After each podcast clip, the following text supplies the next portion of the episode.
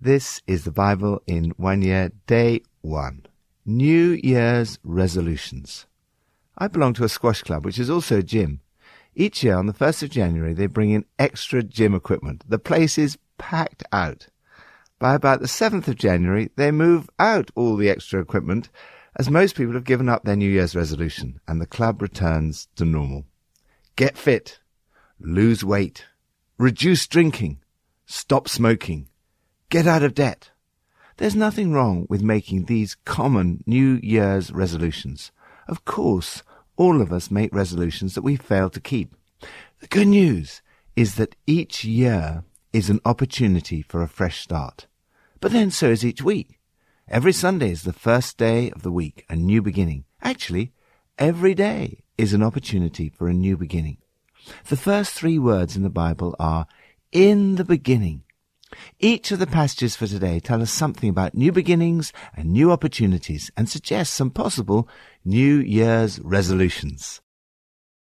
Psalm 1 Blessed is the one who does not walk in step with the wicked, or stand in the way that sinners take, or sit in the company of mockers, but whose delight is in the law of the Lord, and who meditates on his law day and night. That person is like a tree planted by streams of water, which yields its fruit in season and whose leaf does not wither. Whatever they do prospers. Not so the wicked. They are like chaff that the wind blows away.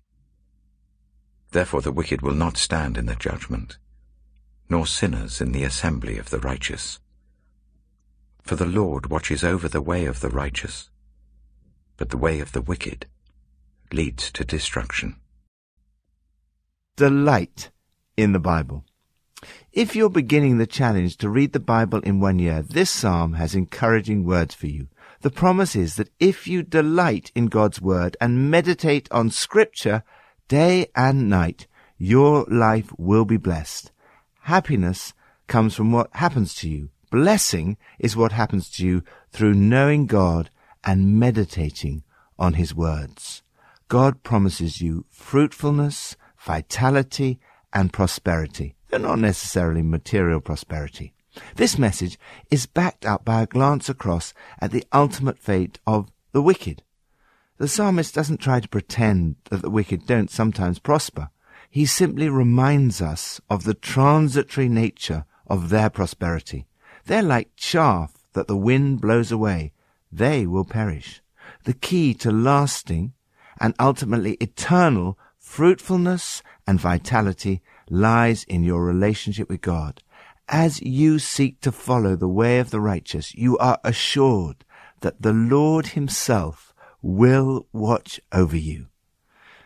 Lord, thank you for your wonderful promises as I resolve to make a regular habit of delighting in your word and meditating on it. New Testament, Matthew 1. This is the genealogy of Jesus the Messiah, the son of David, the son of Abraham.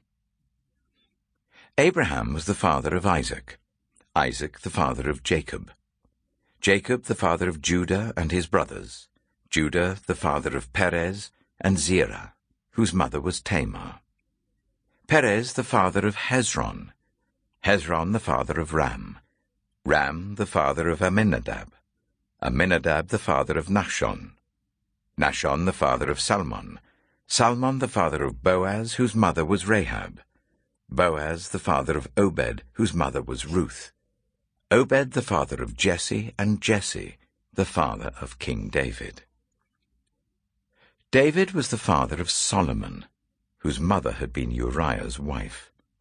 Solomon the father of Rehoboam, Rehoboam the father of Abijah, Abijah the father of Asa, Asa the father of Jehoshaphat, Jehoshaphat the father of Jehoram, Jehoram the father of Uzziah, Uzziah the father of Jotham, Jotham the father of Ahaz, Ahaz the father of Hezekiah, Hezekiah the father of Manasseh, Manasseh the father of Amon, Amon the father of Josiah, and Josiah the father of Jeconiah and his brothers at the time of the exile to Babylon.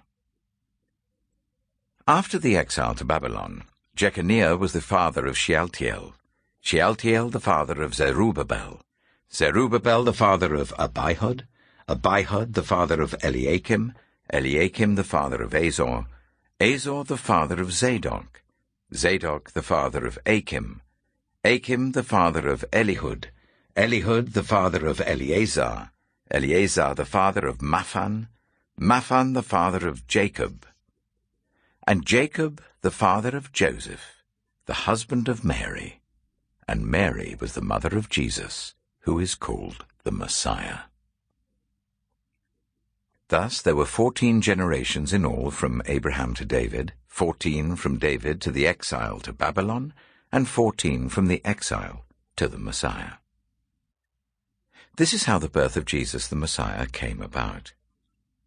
His mother Mary was pledged to be married to Joseph. But before they came together, she was found to be pregnant through the Holy Spirit. Because Joseph, her husband, was faithful to the law, and yet did not want to expose her to public disgrace, he had in mind to divorce her quietly. But after he had considered this, an angel of the Lord appeared to him in a dream, and said, Joseph, son of David, do not be afraid to take Mary home as your wife, because what is conceived in her is from the Holy Spirit. She will give birth to a son, and you are to give him the name Jesus, because he will save his people from their sins. All this took place to fulfill what the Lord had said through the prophet. The virgin will conceive and give birth to a son, and they will call him Emmanuel, which means God with us. When Joseph woke up, he did what the angel of the Lord had commanded him, and took Mary home as his wife. But he did not consummate their marriage until she gave birth to a son and he gave him the name Jesus. Focus on Jesus. Resolve to focus your life on Jesus. The Bible is all about Jesus. The New Testament opens with his family tree. As we read the list of Jesus' ancestors, it's encouraging to see that they include Tamar, the adulteress, Rahab, the prostitute, Ruth, the non-Jewish Moabite, Solomon, who was conceived after King David's adulterous affair with Bathsheba, as well as many others. Thankfully, God uses sinful human beings and therefore can use us.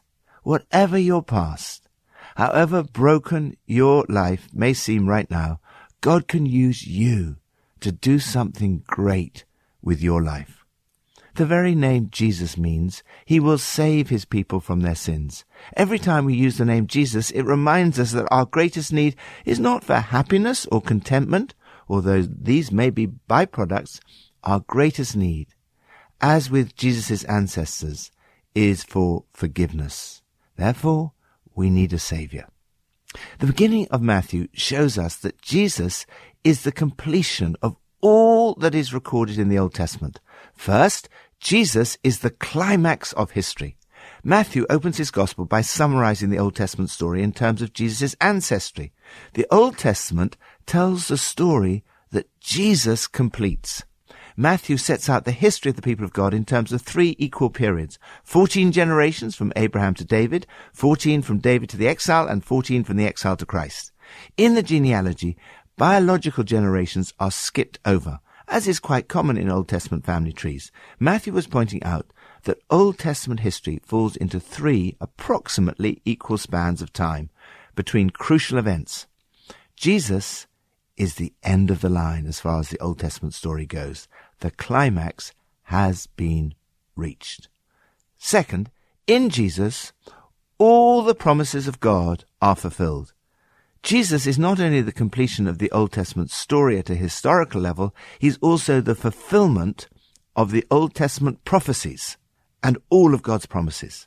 Matthew concludes each of five scenes from the conception, birth, and early childhood of Jesus by quoting the Hebrew scriptures that have been fulfilled by the events described. The first one is the fulfillment in the conception of Jesus. All this took place to fulfill what the Lord had said through the prophet. The virgin will be with child and will give birth to a son, and they will call him Emmanuel, which means God with us. All of history, prophecy and promise is completed in Jesus. Your whole life is completed in Jesus. Every part of your life, your work, family, relationships, friends, memories and dreams are completed in Jesus. Lord, thank you for this promise for the new year that in Jesus you are with me. Help me to focus my life on you in the year ahead. Old Testament, Genesis 1 and 2. In the beginning, God created the heavens and the earth. Now the earth was formless and empty. Darkness was over the surface of the deep, and the Spirit of God was hovering over the waters. And God said, Let there be light. And there was light. God saw that the light was good, and he separated the light from the darkness. God called the light day, and the darkness he called night. And there was evening, and there was morning, the first day.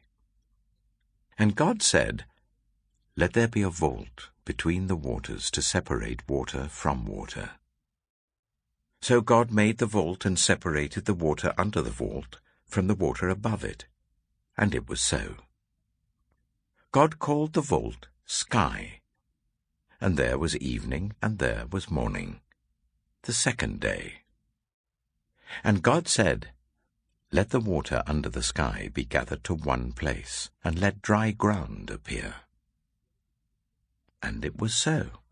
God called the dry ground land, and the gathered waters he called seas.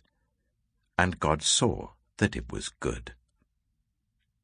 Then God said, Let the land produce vegetation, seed-bearing plants, and trees on the land that bear fruit with seed in it, according to their various kinds. And it was so.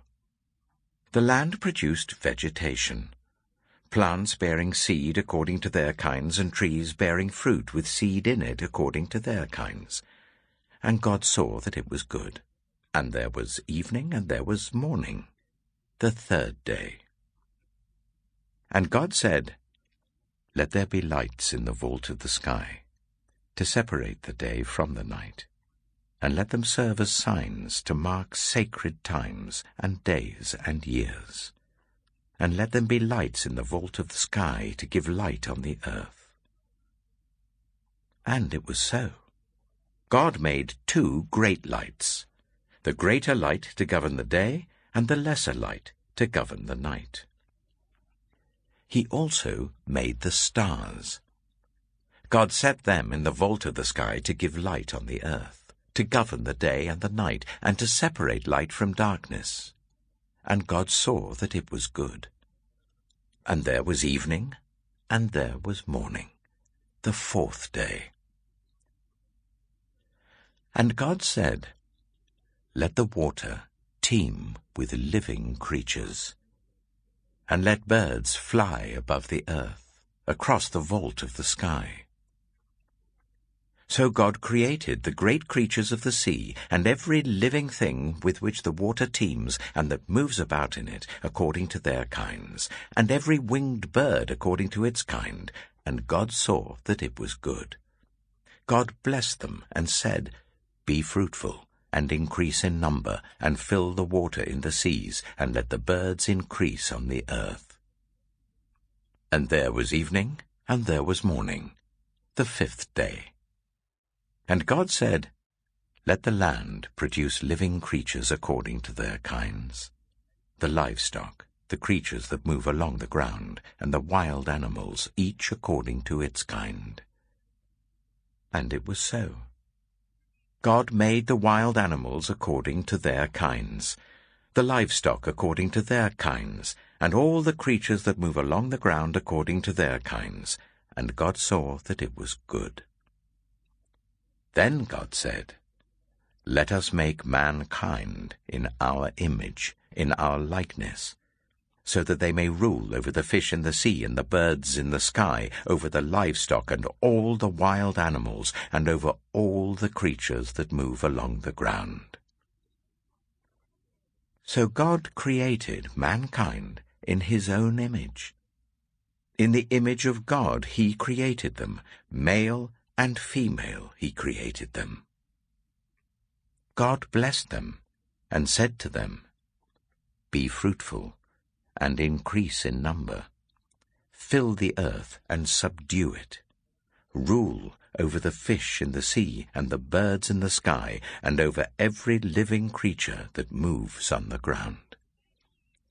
Then God said, I give you every seed-bearing plant on the face of the whole earth, and every tree that has fruit with seed in it. They will be yours for food, and to all the beasts of the earth, and all the birds in the sky, and all the creatures that move along the ground, everything that has the breath of life in it, I give every green plant for food. And it was so.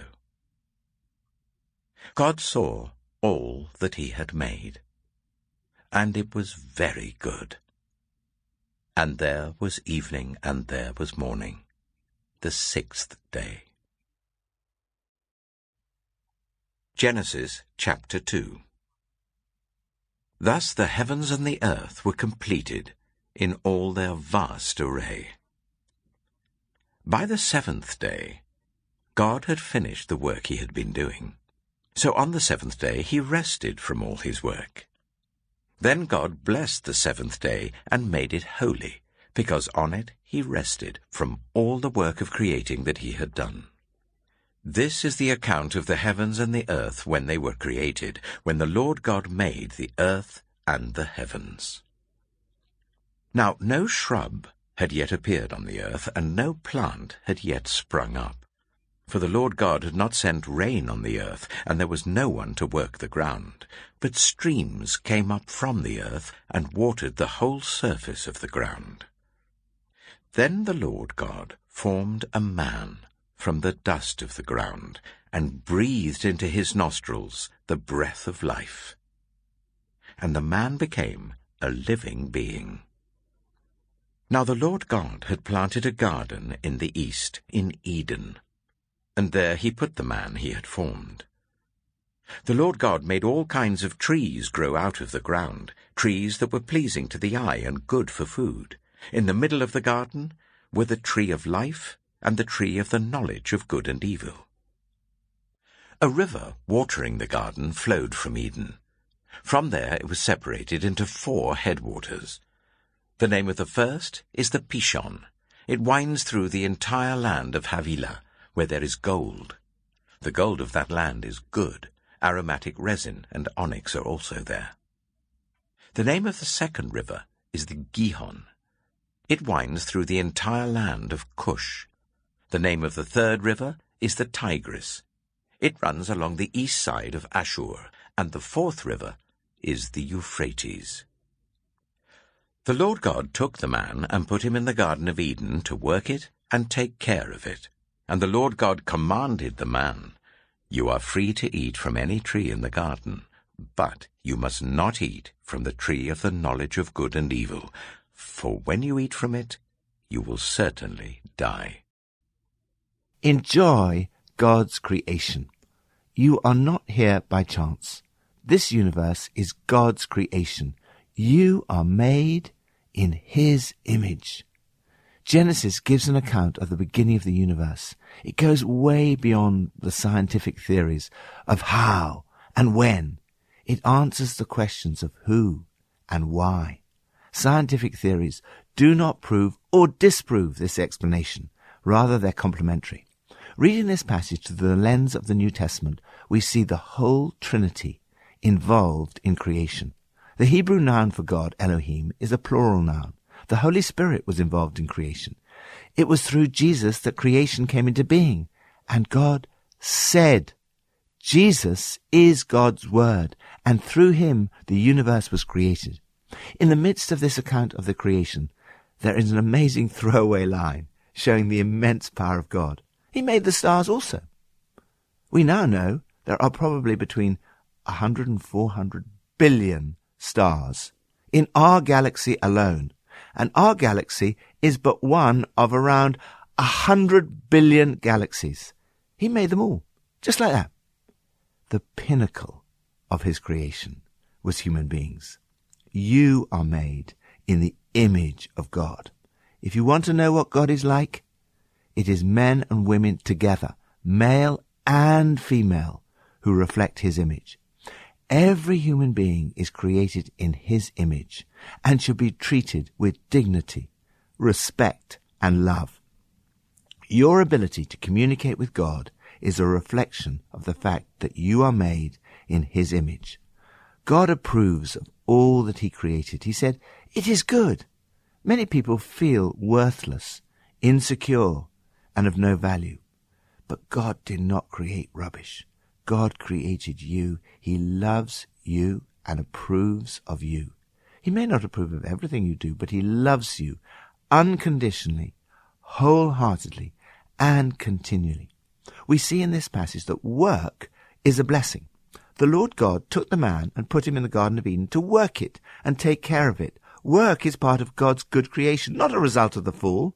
This passage also reminds us that taking care of the environment is right at the heart of God's plan for human beings. Rest is not an optional extra. It's what God did. He rested. These days of rest, days off, holidays, are days of special blessing.